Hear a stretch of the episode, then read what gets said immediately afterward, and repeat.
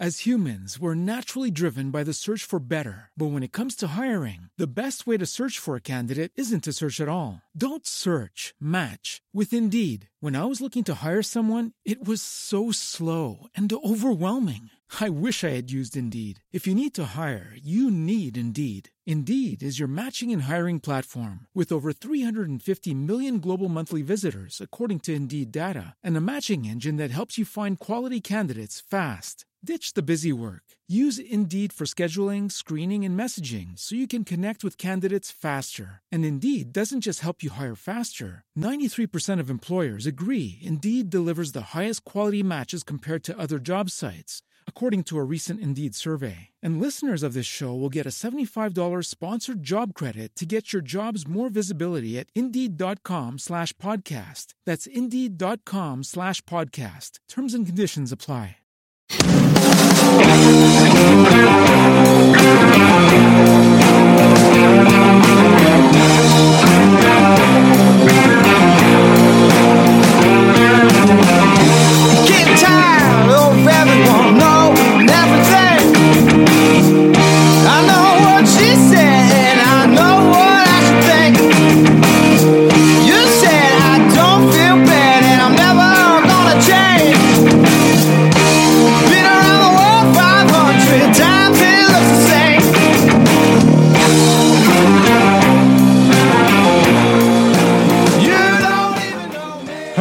Listeners, and welcome to Ohio Mysteries.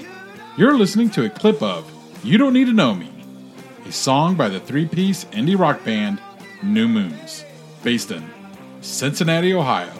New Moons is our featured musical artist this week, so stick around to the end of the podcast. We'll tell you a little bit more about the band, where to see them play, how to find their music, and we'll play the rest of that song for you.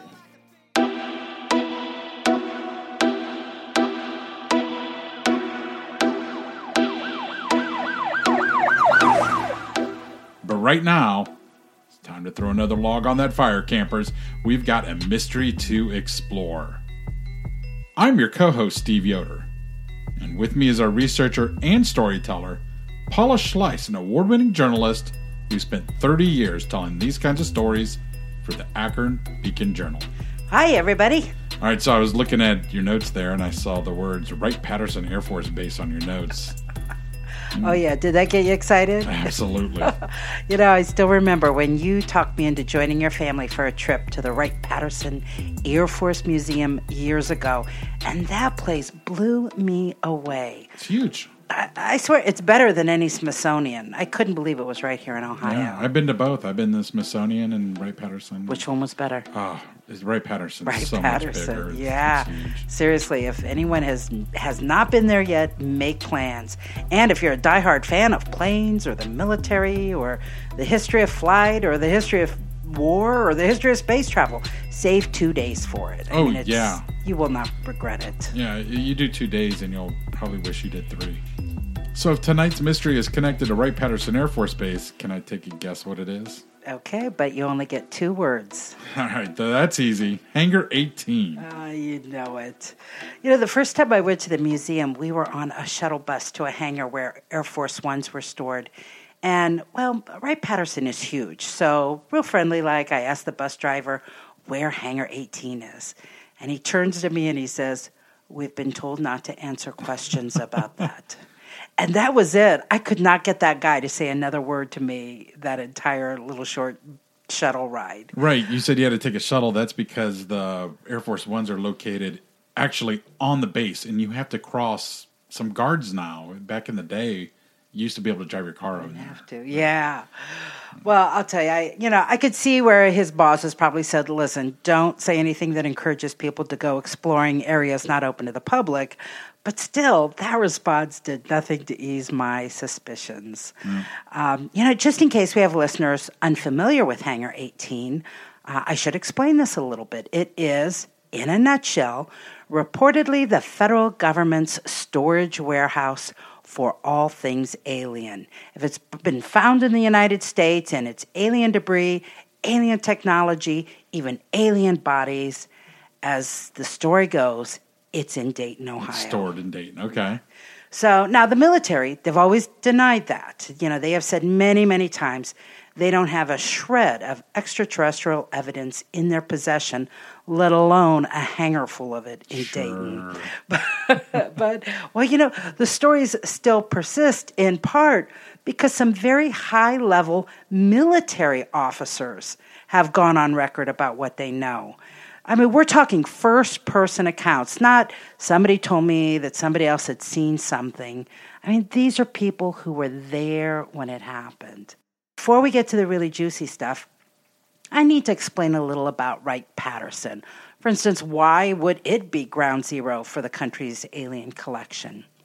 Wright Patterson, um, for starters, is on the land where Wilbur and Orville Wright did some of their experimental flights. You probably knew that. Oh yeah, yeah. They were. Uh, they actually were in the bicycle business before they were in the flying business. Yes, yes. And then when they got into the flying business, they got this big piece of land in Dayton and they built and flew experimental flights there. They started using, it was about 84 acres there. It was known as Huffman Prairie. Uh, as early as 1904. And later they built a flight exhibition company and an aviation school and used that property until 1916. You want to guess what happened after 1916? The military took it over. Yes, do you know why? No. World War One started. Ah. And the United States, they needed a place to train its fighter pilots, and the Wright property was probably the best established location for doing that sort of thing. So the land was transferred to the military, and that's when it became Wright Airfield. Now, eventually, it would be redubbed the Wright Patterson Air Force Base, and it now employs 27,000 people. I mean, it's one of the country's largest and most complex military bases. Now, Wright Patterson was home to three things that made it a very mysterious place. First, it was headquarters of the Air Force Materials Command. These are the folks responsible for the research and development of cutting edge technology, how to make weapons more efficient, how to make aircraft bigger and better. I mean, these are highly classified operations going on there, so there are lots of places that are under heavy guard, open to only people with top level clearance, the kind of place where the words top secret get thrown around a whole lot. Second, Dayton was headquarters for the Foreign Technology Division and a project codenamed Moondust.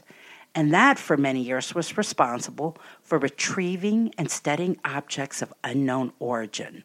Mostly that meant space junk, like foreign satellites and missile debris. I mean, if a country was dropping things out of the sky, the United States wanted to know what it was and whether we could learn from it.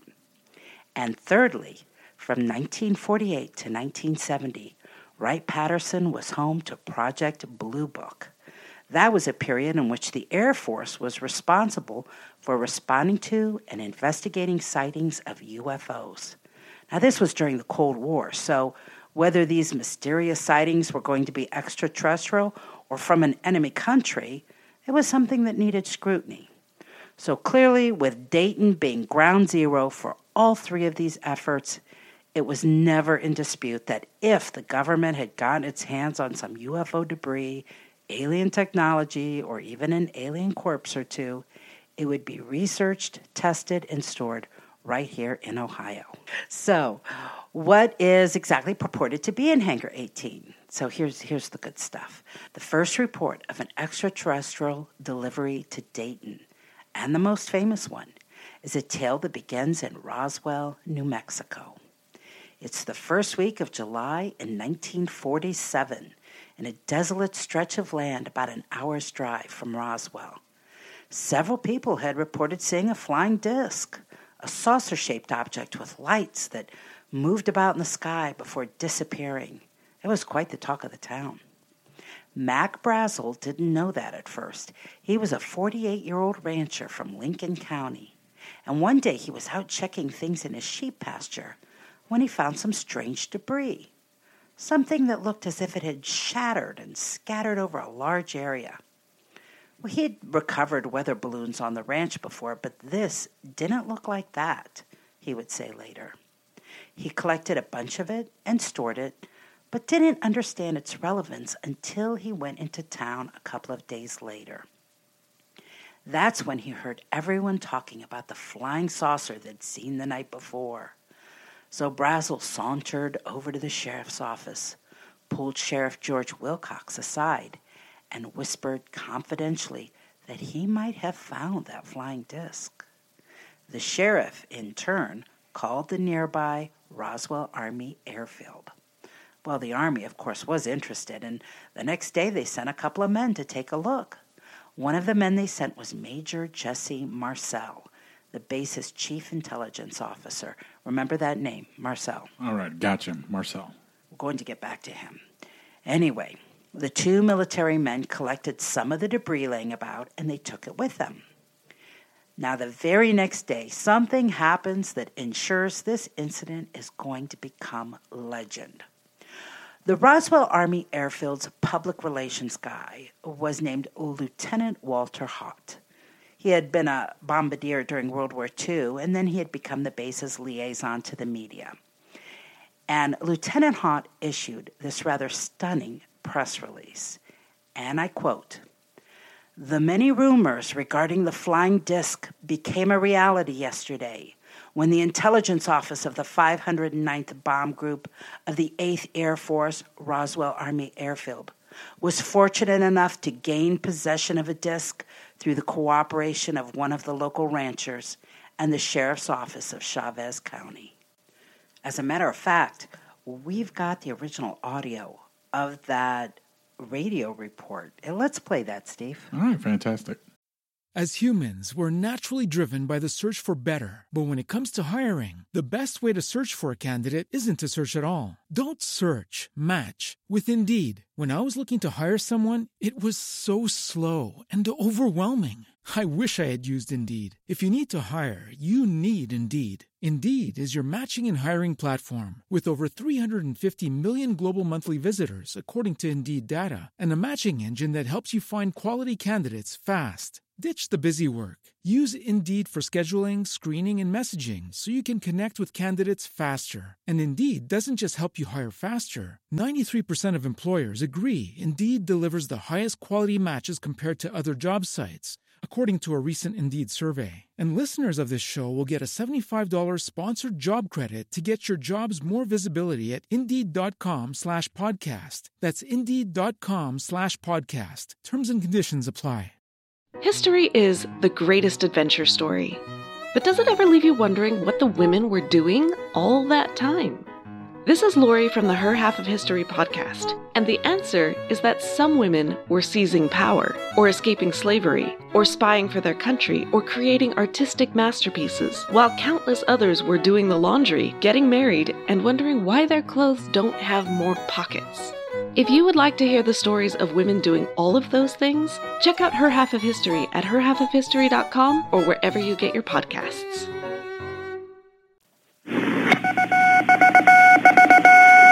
Headline edition, July 8, 1947. The Army Air Forces has announced that a flying disc has been found and is now in the possession of the Army.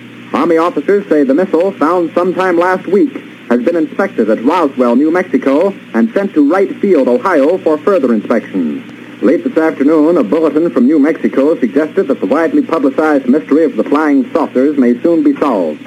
Army Air Force officers reported that one of the strange discs had been found and inspected sometime last week. Our correspondents in Los Angeles and Chicago have been in contact with Army officials endeavoring to obtain all possible late information. Now, that news release went on to say the flying object had landed on a ranch near Roswell sometime the previous week, and that not having phone facilities, the rancher had stored the disc until such time as he was able to contact the sheriff's office, who in turn notified Major Jesse Marcel. The news release went on to say that the disc was picked up, inspected at the Roswell Army Airfield, and then loaned by Major Marcel to higher headquarters, whatever that was, and that after that, the disc was sent on its way to Wright Airfield in Dayton, Ohio for inspection. See, now if it's a weather balloon, that would have been in that report. Well, stay tuned. Okay. I got something coming up about that. Okay.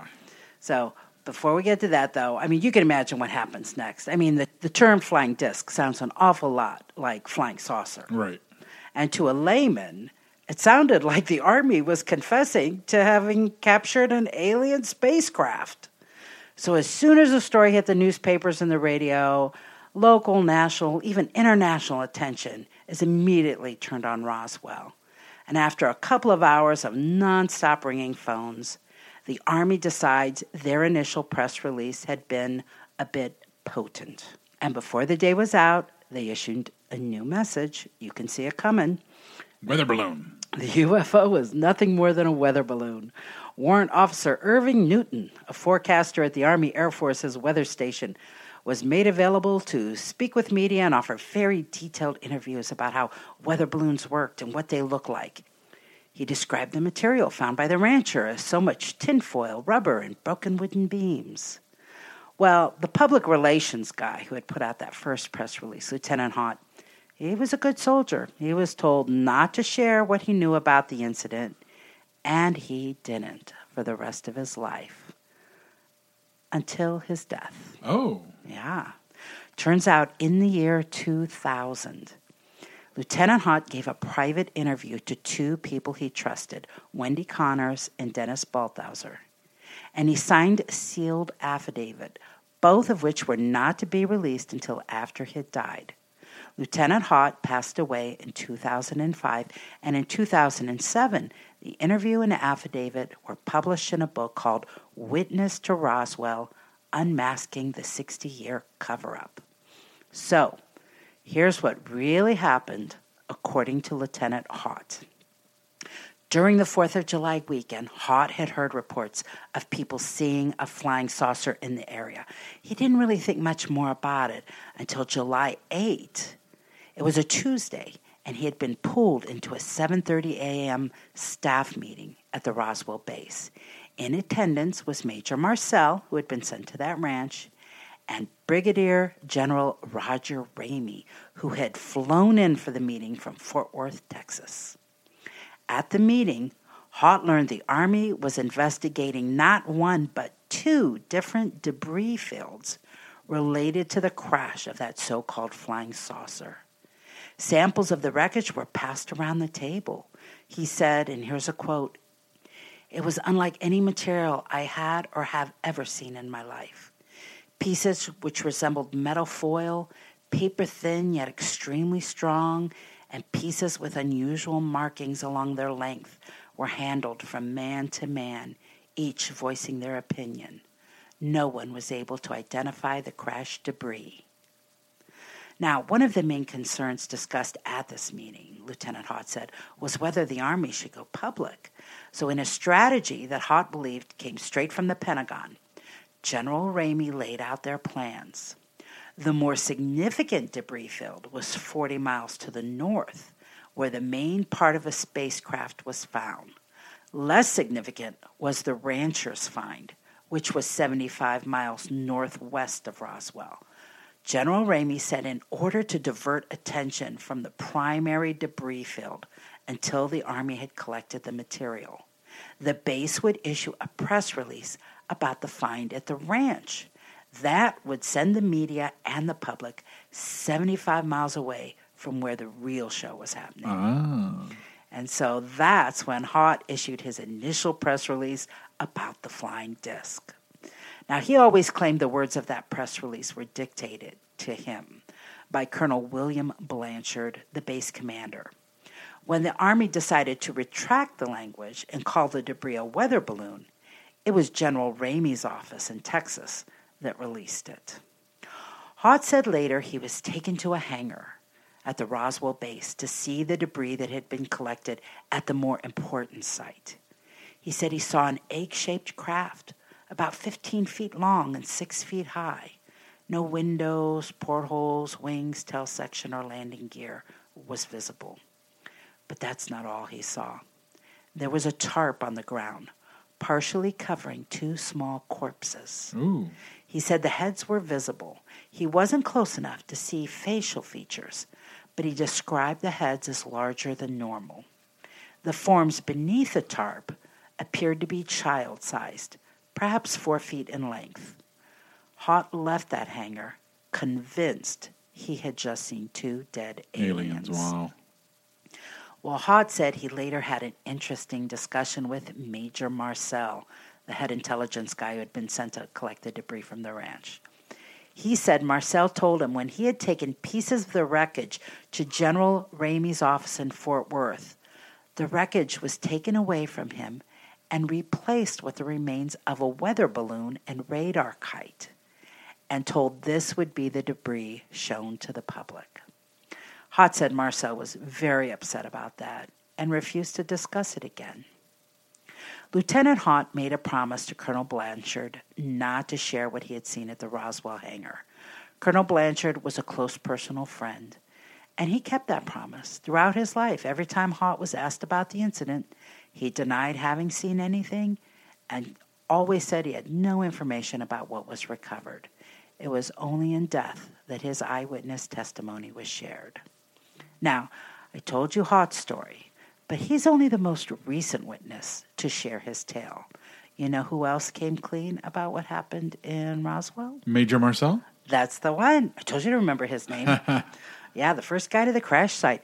Marcel, I mean, he had good reason not to talk about what he had seen while he was still active military. He was in charge of security for atomic tests being done in the Roswell area. Ah. I mean, he was sworn to secrecy. But in retirement, he opened up. In a video interview, he talked about the debris on the ranch, which he said was scattered over a mile of terrain. He described one piece of metal he picked up, about two feet wide by three feet long.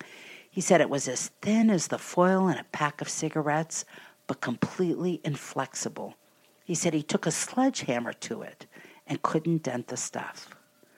Well, whatever was found in Roswell, it all ended up in Dayton, Ohio. There are declassified documents that verify this. One memorandum from the Air Force dated July 8, 1947, that's the day of that Roswell staff meeting, said, quote, the object resembles a high altitude balloon and radar reflector, but the telephonic conversation between their office and Wright Field had not borne out this belief. Disc and balloon being transported to Wright Field by special plane for examination. Well, that sounded interesting. And Roswell was that was just the start. Over the years, there have been many accounts of UFO crashes from California to Maine, as close to Ohio as Pennsylvania, where the tales ended with how the military whisked the debris away to Hangar 18. Even the year after Roswell, on March 25, 1948, in Aztec, New Mexico, a team of oil workers saw a large silver object about 100 feet in diameter just lying on the ground. It didn't look like a crash, it looked like a landing. One of the workers, named Doug Nolan, said he looked inside a shattered porthole and saw two bodies slumped over. Hmm. As the story goes, the army arrived, threatened the men into silence, then proceeded to recover no fewer than 16 bodies from the craft. Whoa. You know where the bodies were shipped? Hangar 18. Hangar 18, Dayton, Ohio. I mean, there's no shortage to the number of people who have come forward over the years. In the 1990s, there was a secretary who said she had top security clearance at Wright Patterson, and she shared her tales of alien bodies and strange debris. There was an Army intelligence officer from Wright Patterson that came forward, and a retired Air Force captain. I mean, you can find these people speaking in various documentaries and, and TV shows on the topic. And then there was the story of World War II U.S. Air Force pilot Marion Magruder. He was a member of the prestigious Air War College, and they were sent to Wright Patterson to investigate materials that were brought there. Magruder and his fellow classmates were sworn to secrecy, and he kept his secrets for 50 years, even from his family. But as his health faded, he told his son Mark Magruder that he didn't want to die without sharing the awesome knowledge that we weren't alone in the universe. In 1997, before Marion's death, Mark said his father told him about seeing aliens at Wright Patterson. He described them as childlike in size, thin with large heads, long arms, and four digits on their hands. And he said he saw one of them alive, but not for long. He said the military accidentally killed it while conducting experiments. He also described for his son space material that looked metallic but could be balled up in a fist, then, when released, would snap back into its original form. Now, of course, there are alternative reports on all of this. In the 1990s, the U.S. military published two reports saying the object that crashed in Roswell was a nuclear test surveillance balloon from Project Mogul. A project, by the way, that sometimes dropped dummies from the sky in order to test theories about how bodies would be impacted from various falls. Hmm. Others have challenged that book that purports to be an interview and affidavit from Lieutenant Haut, the public relations guy, saying the researchers had taken advantage of an old man with dementia. And Major Marcel, the guy who collected the debris from the rancher, others have come out to say he had a history of embellishment and exaggeration. For instance, that he used to claim having received five air medals for shooting down enemy planes during World War II, something that had been proved false. I think you had two. I think so. Yeah. yeah. As to the Marion Magruder story, some will point out that there is no written or video evidence that Magruder had said any of those things, only testimony from his son, and that makes him a secondhand witness. Huh. Well, for every UFO researcher who is convinced Roswell was a cover up, that alien bodies were found, and that the United States government is storing them at Wright Patterson in Dayton, you can find a pretty convincing argument that it's all bunk. When you brought up the fact that there was a couple a couple sheets of aluminum foil, that's how thick some of that stuff was. It reminds me that there's a lot of people who have a theory that we gained how to go to space and how to land on the moon from that kind of technology because the lunar lander was said to be only as thick as a couple of sheets of aluminum foil back in the day. Oh, that's a good point. Yeah. That's a good point. Hmm. But yeah, I mean, if you ever get a chance, go down and check that place out. It's it's pretty fantastic. I know they have the Memphis Belle down there now, which oh. was not down there when we were there. Oh, so they brought that. up. Just keep adding to yeah. it. It's yeah, Apollo 15's there, so okay. it's pretty cool. Hmm. So worth the trip. Absolutely. Well, we have an armchair detective tonight. So let's see what side they fall on.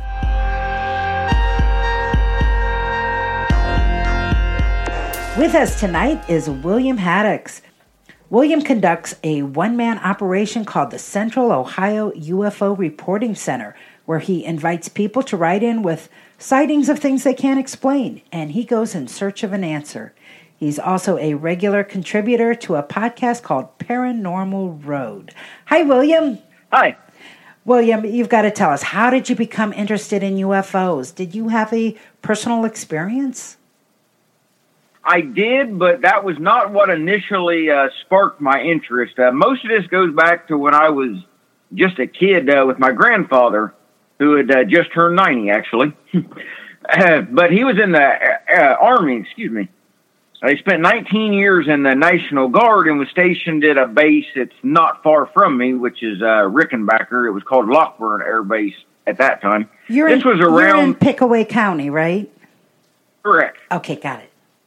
And this was during the the Korean War era and shortly after. He was always, like I said, stateside. But he had always told me the story that once he had got a little higher rank, he ended up being a staff sergeant um, basically was the chauffeur. Took all the higher ups to where they needed to go and things of that sort. And he said one particular seemed to be average day on the base. Uh, a call had came out kind of over the, you know, communication system was if you lived on the base, then you everybody was instructed to go into the barracks, close off the windows, and just wait for further instructions. If you didn't live on the base, go home. Well, come to find out, uh, since of his job title, it really didn't affect him quite as much with those orders. And he said he actually witnessed a UFO land on the runway. Whoa! It, it landed. Uh, he was not close to it as far as being able to really pick out, you know, fine detail, but it seemed to be from his description like your typical 1950s flying saucer. I mean, you know, just your sci-fi type silver metallic disc. He said then uh, some higher ups that he was not even familiar with got to the object fairly quick and took it what appeared to be to an underground location, and it was never heard of or spoke from spoke about ever since.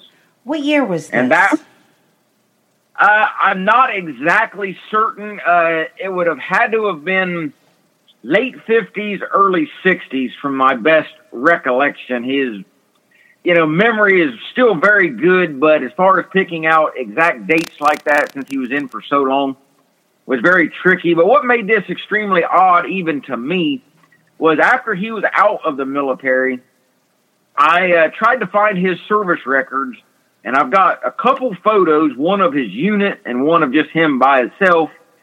And from all the requests and things that I made, uh, all pointed back to his unit never existed.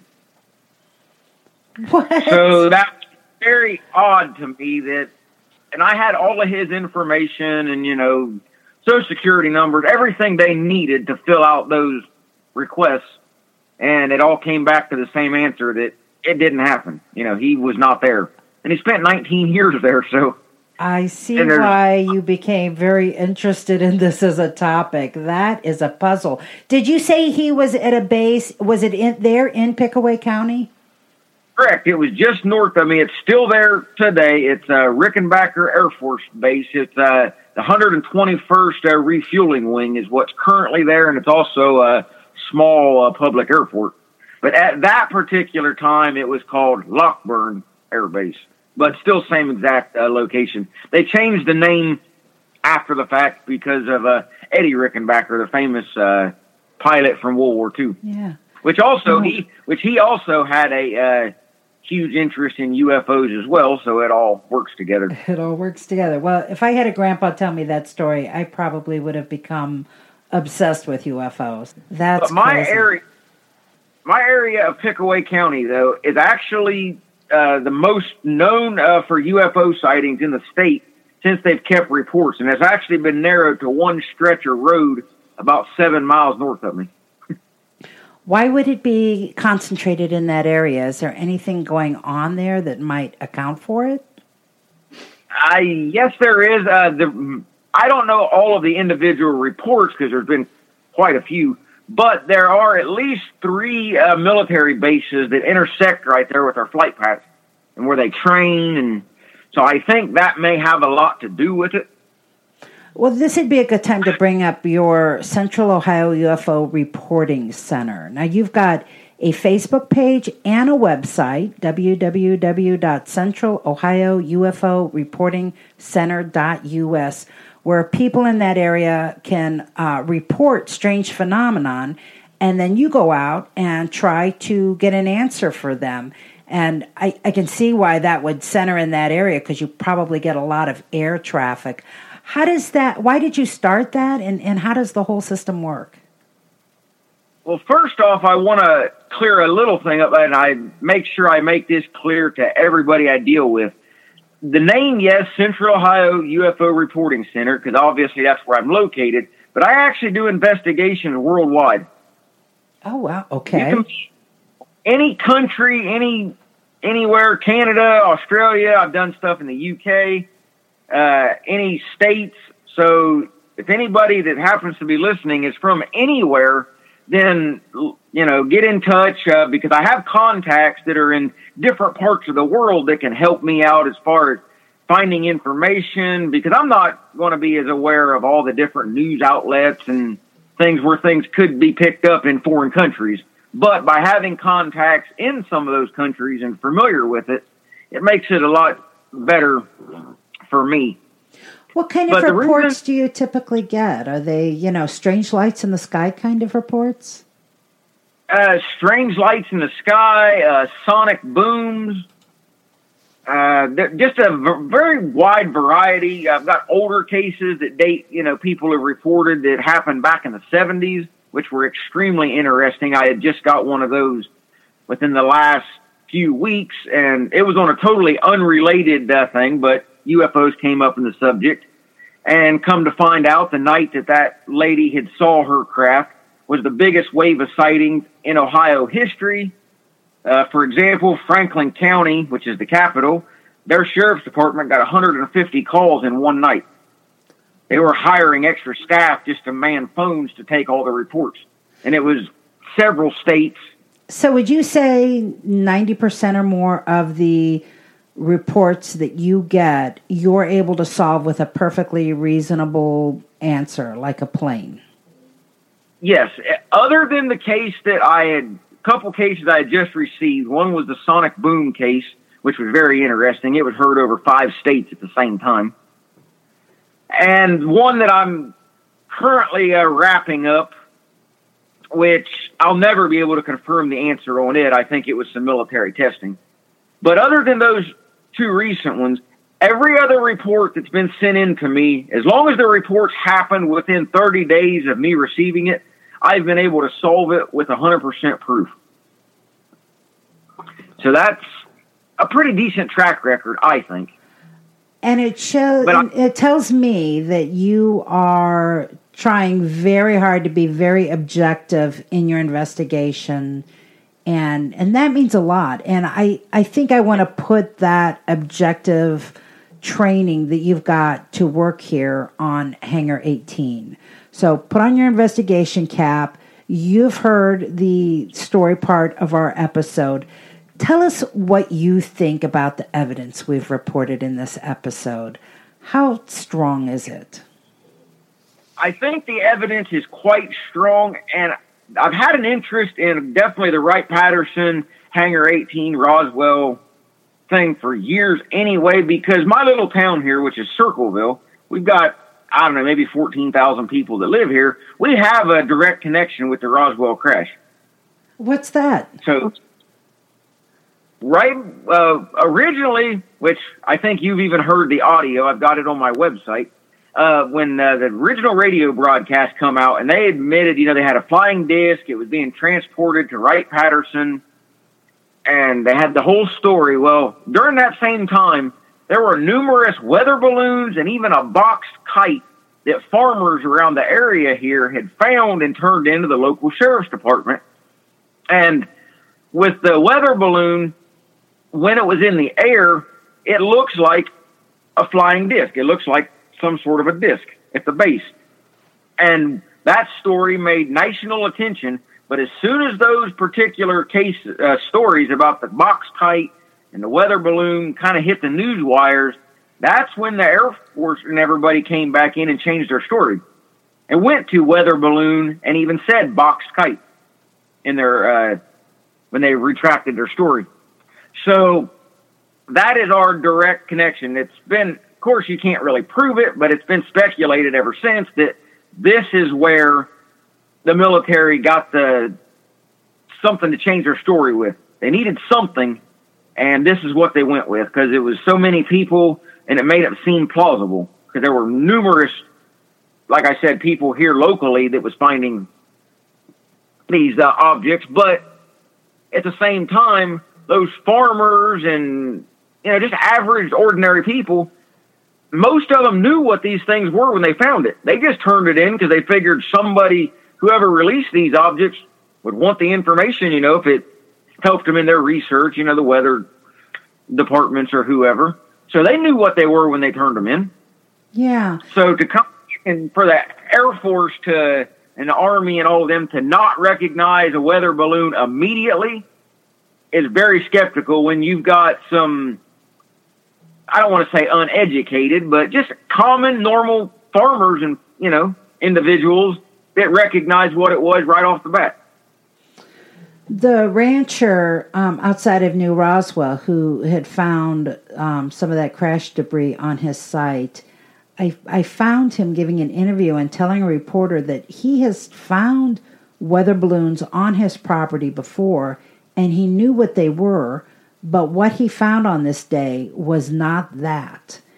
And I guess that struck me because I thought, why would you lie about it if it was? I mean, it, it didn't seem like there would be any reason for him to go out of his way and report this debris if it was yet just another balloon like he had found before.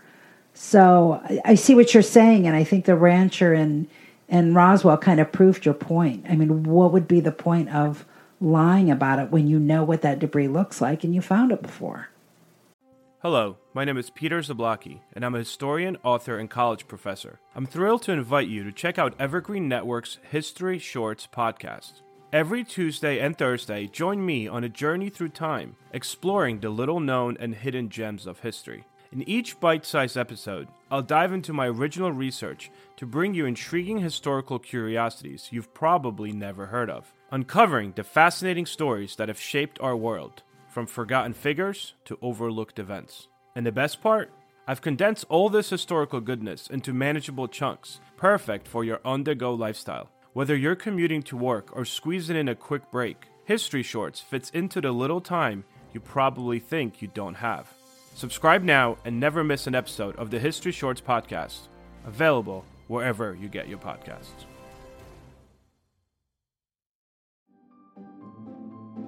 Greetings from Evergreen Podcasts.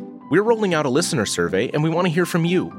The information in the survey will help us gather statistics and in turn make our shows more appealing to advertisers. I know most people don't like ads, but this is one of the only ways our shows make money and help keep their lights on. We promise it will only take a few minutes, but the impact on our podcasts will be tremendous. As a token of our appreciation, we'll randomly select one lucky participant each month to win an exclusive merchandise package from Evergreen Podcasts. Head to evergreenpodcast.com slash listener survey to help a show and possibly get some free stuff for doing so. We can't thank you enough for the support. Now back to the show. Exactly. And the weather balloon, you know, story even kind of ties in more modern with my investigating. Now nobody's mentioning weather balloon, but now the story's always drone. The drone is like the modern day weather balloon now. And this also goes back to when I was younger. And I wish I could go back and pay more attention, but I was a kid, so it's kind of how it is. But I was in Scouts, Boy Scouts, and our scout leaders, both of them, were in the Air Force. And I remember one particular uh, scout meeting we had. Our scoutmaster's brother had come in, and he was in the Air Force stationed at Wright Patterson, and actually told us that that was part of his job there was he cataloged the Roswell crash, the bodies, and every bit of it. He directly handled it. He said it was nothing uncommon to walk through some of those passages and somebody be wheeling a cart through and it would have a an alien body in it or something. He said that was just a a common thing that he really didn't pay much attention to when you was in that part of the base. That's wild. So you know we had two, not one, but two firsthand witnesses to the Roswell event. We've got the Lieutenant Haut, who was the Roswell Army Airfield public relations guy, who said he saw the corpse, and then Major Jesse Marcel, the security head, who was first on the site of the the crash debris at the ranch. And I mean, these guys are on record about what happened. They're literally on video or in print explaining what they know not one, but two of them. And yet others have gone on out of their way to try to discredit them both, saying they had reputations for lying, that they only shared what they knew when they were old men and their minds weren't right anymore. I mean, it's just hard for me to get past the fact that that there were two firsthand witnesses to the to this event. I mean, who do we believe? I, I honestly think that you know after the fact that later on I think they were actually being more truthful because I could imagine you know that would take a toll on you you know physically mentally and everything else trying to hold in that big of a thing you know for the rest of your life. And you get to a point that you hit a certain age and you feel well what can they do to me at this point? Absolutely. you know there's really there's the intimidation and all of that wears off. Some of them have even waited you know, maybe they'll talk now because they've outlived their spouse. They don't really have much of a family left. So they don't have to worry about intimidation of their family. Because that's the biggest reason a lot of them said they never talked before is they didn't care what happened to them. They cared about their kids and their wife. And a lot of those people were intimidated as well. Well, and then Yeah, we have this, and then we have this Air Force pilot, Marion Magruder, who reportedly told his son about seeing one of the aliens in Dayton while it was still alive, even. And of course, this is secondhand now because we don't have Marion Magruder on record. We have his son, um, and that's the one that we would have to take the word of. How do you judge that kind of evidence? I mean, it's it's one step removed from being the person who had seen everything. Um, do you do you believe his son? Is is that believable to you? Do we have to be more skeptical about that second hand evidence? What do you think? I would believe it. Take it with a grain of salt. Usually, that type of evidence starts off with some truth to it, but we've all heard stories through our families that you find out later on has been exaggerated or like the game they used to play as kids, telephone. It starts off accurate, but by the time it's at the end of the line, it's completely changed. Right, I remember it well. So, it, so it's got some truth to it, but you have to, like I said, take that with a grain of salt and try to find outside sources to support that evidence, which makes it very tricky. Doing that in and of itself is not as difficult for an investigator, but doing it in such a way that you're not insulting the witness's son or family. You don't want them to think that, you know, you're not believing them or that, oh, the story's a lie. Then you insult a bunch of people. And that's something I try my best to avoid at all costs when I'm doing an investigation because you really got to watch people's feelings. I mean, everybody's on edge anyway, just for the fact of they finally got the courage to report something. That's a big step. And it's, you really want to, you know, walk on eggshells as much as possible. William, I, I've got one final question for you.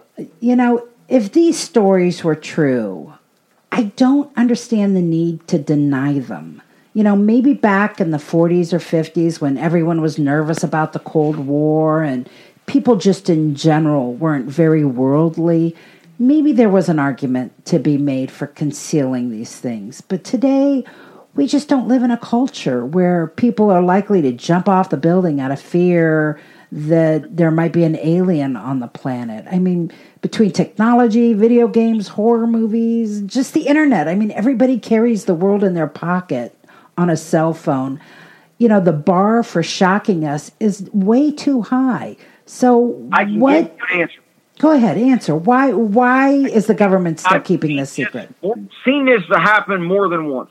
And the main reason it's the U.S. government, number one, because every other government around the world, from European, Russian, all of them, have at one time or another threatened to release all their UFO documents. But the United States stops it every time, whether it be sanctions or threatening them with something until they calm down. And the number one reason, and I've been told this by even some military individuals, they agreed with me, that if the U.S. government comes out today and admits anything to this, then we will no longer be the strongest superpower around. Nobody will. Top dog status will be gone because there will finally be something out there that none of us can control. And that's the number one reason. It has nothing to do with panic. It's all about power. Right now, in one form or another, every person in the world is directly or indirectly affected by the actions of the U.S. government, whether it be, like I say, sanctions or whatever. Uh, but if that were to happen, you know, we wouldn't matter anymore. And they would give up every bit of that power. Be like the king, you know, walking off the throne. You know, nobody going to pay attention to us. Oh, you're not the big thing to worry about anymore, so you don't matter. Well, And that's the number one reason. well, William, that is not something I had considered at all. So I think you've given us something to think about. Well, listen, hey, it's been great fun having you on this episode. Again, listeners, you can find the Central Ohio UFO Reporting Center on Facebook and its own website. And as William said, he's not concentrating on just Central Ohio. Uh, anywhere in Ohio and beyond, you can report to him and he's going to look into it. And William, I think you made it kind of clear it doesn't have to be a new sighting or a recent sighting. You're even looking at sightings, trying to explain sightings from years or even decades ago, right? Correct. Uh, some, if the person wants me to, then I will definitely look into older cases. But the main reason is I like to put them in my archives So if I get a recent sighting, maybe I can use some of the older stuff as comparisons, things. And one thing I want to mention too, as far as the reporting center goes, uh, every report that I get, I put on the website, but I guarantee to everybody that it's 100% confidential. Other than a city, state, and your report, you know, but I take out all personal info. That's why my actual form you would fill out has all of the extra personal stuff separated from the actual description of the event. I want people to be able to read your event, but they don't need to know who you are or any personal info whatsoever. And if you go to my website again, which is Central Ohio UFO Reporting Center.us, at the bottom of the home page, there is two uh, icons, and one will take you to my Facebook uh, page, and the other will take you to my newly formed YouTube channel where I upload uh, some stuff concerning investigations. I've got a couple videos I've made on actually how to train yourself to be a good witness. Um, a video that's actually pretty interesting where people that were in college studying a fire science degree, uh, there's actually a chapter in their textbook on what to do for a UFO crash if you're a firefighter. And that's a government textbook. Oh, for heaven's So sake. And I got the chance to uh, talk to the guy that wrote the book so out of the University of Cincinnati. So that video's there. And any podcast that I'm directly on, then I'll put on my YouTube channel as well. So people can listen to those. But I make sure that everybody has a chance to find where they can listen to all the podcasts from that particular show. And the one I'm normally on is Paranormal Road, which you can find them on either Facebook or uh, Podbean or any or iTunes and download the podcast there. But I appreciate the opportunity for uh, letting me come on the show. I'm glad you mentioned Paranormal Road because we've got a little more to tell our listeners about that. So give this a listen.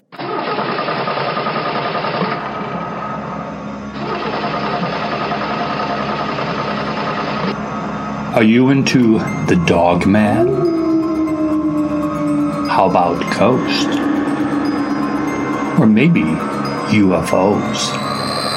If you're into the paranormal, don't miss Paranormal Road podcast on iTunes and Podbean. Each week, Randy and I will talk about the strange, the weird, the unusual, and the unexplained. We don't claim to be experts, folks, but we will have a lot of guests on our show that can certainly give you a lot of insight and make you think twice about the reality of this world in which we live. Don't miss Paranormal Road. Check it out today on Podbean and iTunes.